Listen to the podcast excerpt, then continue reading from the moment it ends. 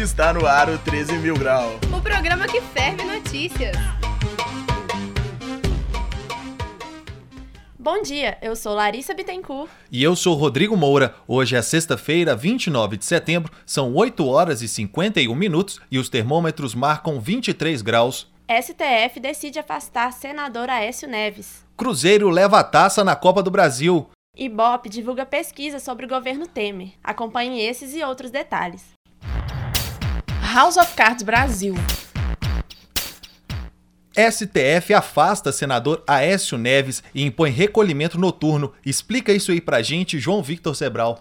É isso mesmo, Rodrigo. O Senado colocará em votação na próxima terça-feira a ordem da primeira turma do Supremo Tribunal Federal, o STF, de afastar o senador Aécio Neves do cargo e impor o recolhimento domiciliar noturno. Segundo a Procuradoria-Geral da República, Aécio teria recebido propina da JBS, além das acusações de corrupção passiva e obstrução de justiça, mas a defesa nega as acusações. A repórter Letícia Ferreira explica os desdobramentos de denúncia contra o presidente Michel Temer. O presidente da Comissão de Constituição e Justiça da Câmara, Rodrigo Pacheco, anunciou nesta quinta-feira o deputado Bonifácio de Andrada como relator da segunda denúncia contra o presidente Michel Temer. Caberá a Andrada formular um parecer pela aprovação ou rejeição da denúncia. O relatório será submetido primeiro à análise da CCJ e depois segue para votação no plenário da Câmara. Também são alvos da denúncia os ministros Eliseu Padilha e Moreira Franco. A segunda denúncia contra Michel Temer foi encaminhada à Câmara pelo então procurador-geral Rodrigo Janot. IBOP aponta rejeição ao governo Temer. É isso mesmo, Lucas Ward? Pesquisa IBOP encomendada pela Confederação Nacional da Indústria aponta reprovação do governo Temer. Os dados divulgados nesta quinta-feira apontam que 77% das pessoas consideram o governo ruim ou péssimo, 7% a mais se comparado à pesquisa realizada em julho. O número de brasileiros que considera o governo ótimo ou bom caiu de 5% para 3%. O IBOP ouviu 2.000 pessoas em 126 municípios, de 15 a 20 de setembro. Acorda, Brasil!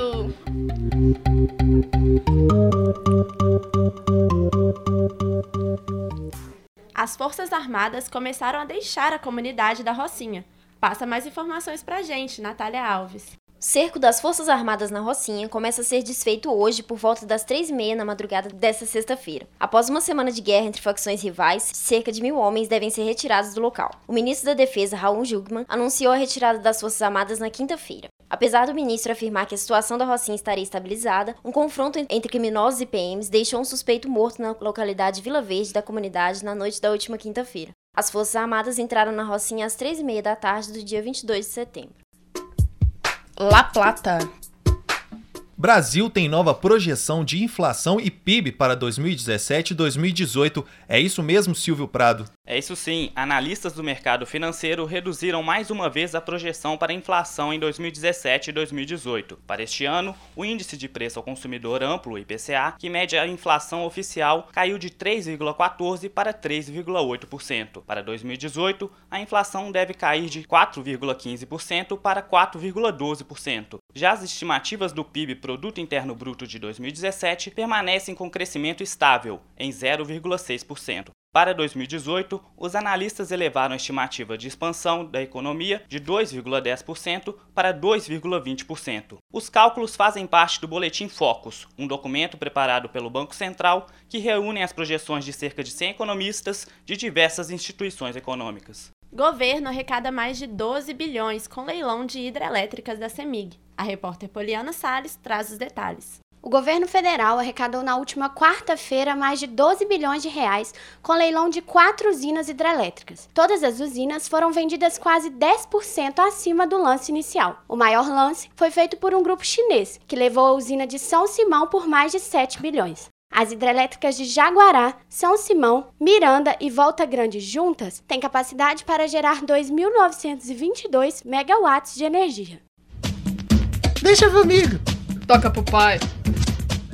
Cruzeiro supera o Flamengo e leva o título da Copa do Brasil. Acompanhe agora com o nosso repórter Ricardo Vaz de Melo. O Cruzeiro conquistou o título da Copa do Brasil 2017 nesta quarta. Após empate por 0-0 no tempo regulamentar, a equipe mineira superou o Flamengo por 5-4 na disputa de pênaltis. Fábio, o herói celeste, pegou cobrança de Diego e Thiago Neves converteu a última penalidade. Agora, Cruzeiro e Grêmio dividem o posto de maior vencedor da competição. As duas equipes já conquistaram a Copa do Brasil 5 vezes. Quem que pega, Zé? O Supremo permitiu nesta quarta-feira o ensino e a promoção de crenças religiosas em escolas públicas. 6 ministros votaram a favor de professores de ensino religioso terem a liberdade para pregar sua fé. Porém, o julgamento prevê que a matéria seja facultativa, ou seja, o estudante pode se recusar a cursar a disciplina. Matheus Nascimento e Henrique Salmasso foram ao campus para saber a opinião popular. Meu nome é Leonardo Parrela, do 6º período de jornalismo. Essa ação do STF, junto com todas as outras ações ligadas à religião e política, só mostra o quanto que o Estado do Brasil não é laico, que apesar de ser um direito garantido por Constituição, ele não é respeitado porque interessa muito mais quem está no poder continuar, não doutrinando, mas continuar perpetuando a forma que está. E eles usam a religião hoje como uma forma de manter um certo tipo de controle sobre a população. Então, quanto mais eles aumentarem esse tipo de influência para eles, é bom. Mariana Spinelli, eu sou do 4º período de jornalismo. Eu sou completamente contra, porque o Estado brasileiro, a justiça brasileira, alega ser um Estado laico, apesar de ter sempre imagens de Jesus Cristo e de referente à religião lá no Planalto, no plenário e tal. Então, acho que assim, a justiça não tem que decidir, o professor não tem que decidir o que uma pessoa ou outra vai acreditar. O professor está exatamente ali para educar.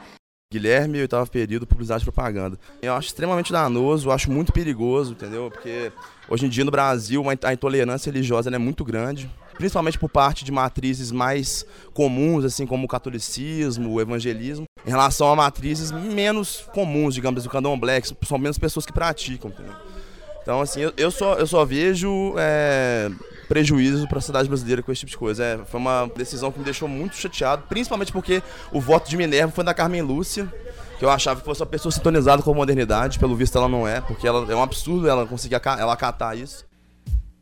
Rolê da semana. Memorial Minas Vale, no Circuito Cultural Praça da Liberdade, promove virada cultural criativa. Júlia Fonseca traz mais detalhes. Com o tema A Periferia e Sua Diversidade, o museu promove o evento que começa hoje às 18h30, com o show de abertura de Cado dos Anjos. Amanhã a programação começa às 10h e conta com mais de 20 atrações, entre aulas de dança, rodas de samba e contação de histórias. A virada cultural faz parte do projeto Boa Noite, Bom Dia Memorial, que é realizado anualmente. A entrada é gratuita e o memorial fica na Praça da Liberdade. Inhotim realiza evento noturno. Maria Júlia Bamberg vem com mais notícias. Pelo segundo ano consecutivo, Inhotim abre as portas para uma programação noturna que promete repetir o sucesso do ano passado. O evento, que acontece amanhã, vai reunir música, gastronomia e arte contemporânea. O público poderá visitar 4 galerias da área central durante a noite e assistir aos shows dos cantores Flávio Renegado, Thaís Gulim, Minimalistas e Lucas Santana. A programação começa às 17h30 e vai até às 21h. Os ingressos podem ser adquiridos pela internet e custam entre R$30 e R$60. Gilberto Gil comemora 40 anos do disco Refavela. O cantor e compositor Gilberto Gil apresenta hoje, às 21h, um show especial para homenagear os 40 anos do disco Refavela no Palácio das Artes. Ben Gil, idealizador e diretor artístico-musical do projeto, propõe uma apresentação com novas leituras de 10 faixas do disco e canções que fizeram parte do show original. Conta com a participação de Maíra Freitas, Céu e Moreno Veloso, além de um convidado surpresa. Os ingressos ainda estão disponíveis na plataforma Ingresso Rápido. Eu sou Ana Clara Nunes para o Boletim 3.000 graus. Jornada das Utopias acontece na semana que vem, aqui no 13. Matheus Cassano. As inscrições para a primeira Jornada das Utopias estão abertas. Entre os dias 2 e 5 de outubro, estudantes de comunicação social poderão assistir a palestras, participar de workshops e apreciar apresentações artísticas. A vereadora e atriz Cida Falabella e o cineasta indígena Jair Kikuro são alguns dos convidados para o evento. Estudantes do 13 podem garantir suas vagas pelo STA. Praça 7. É nóis!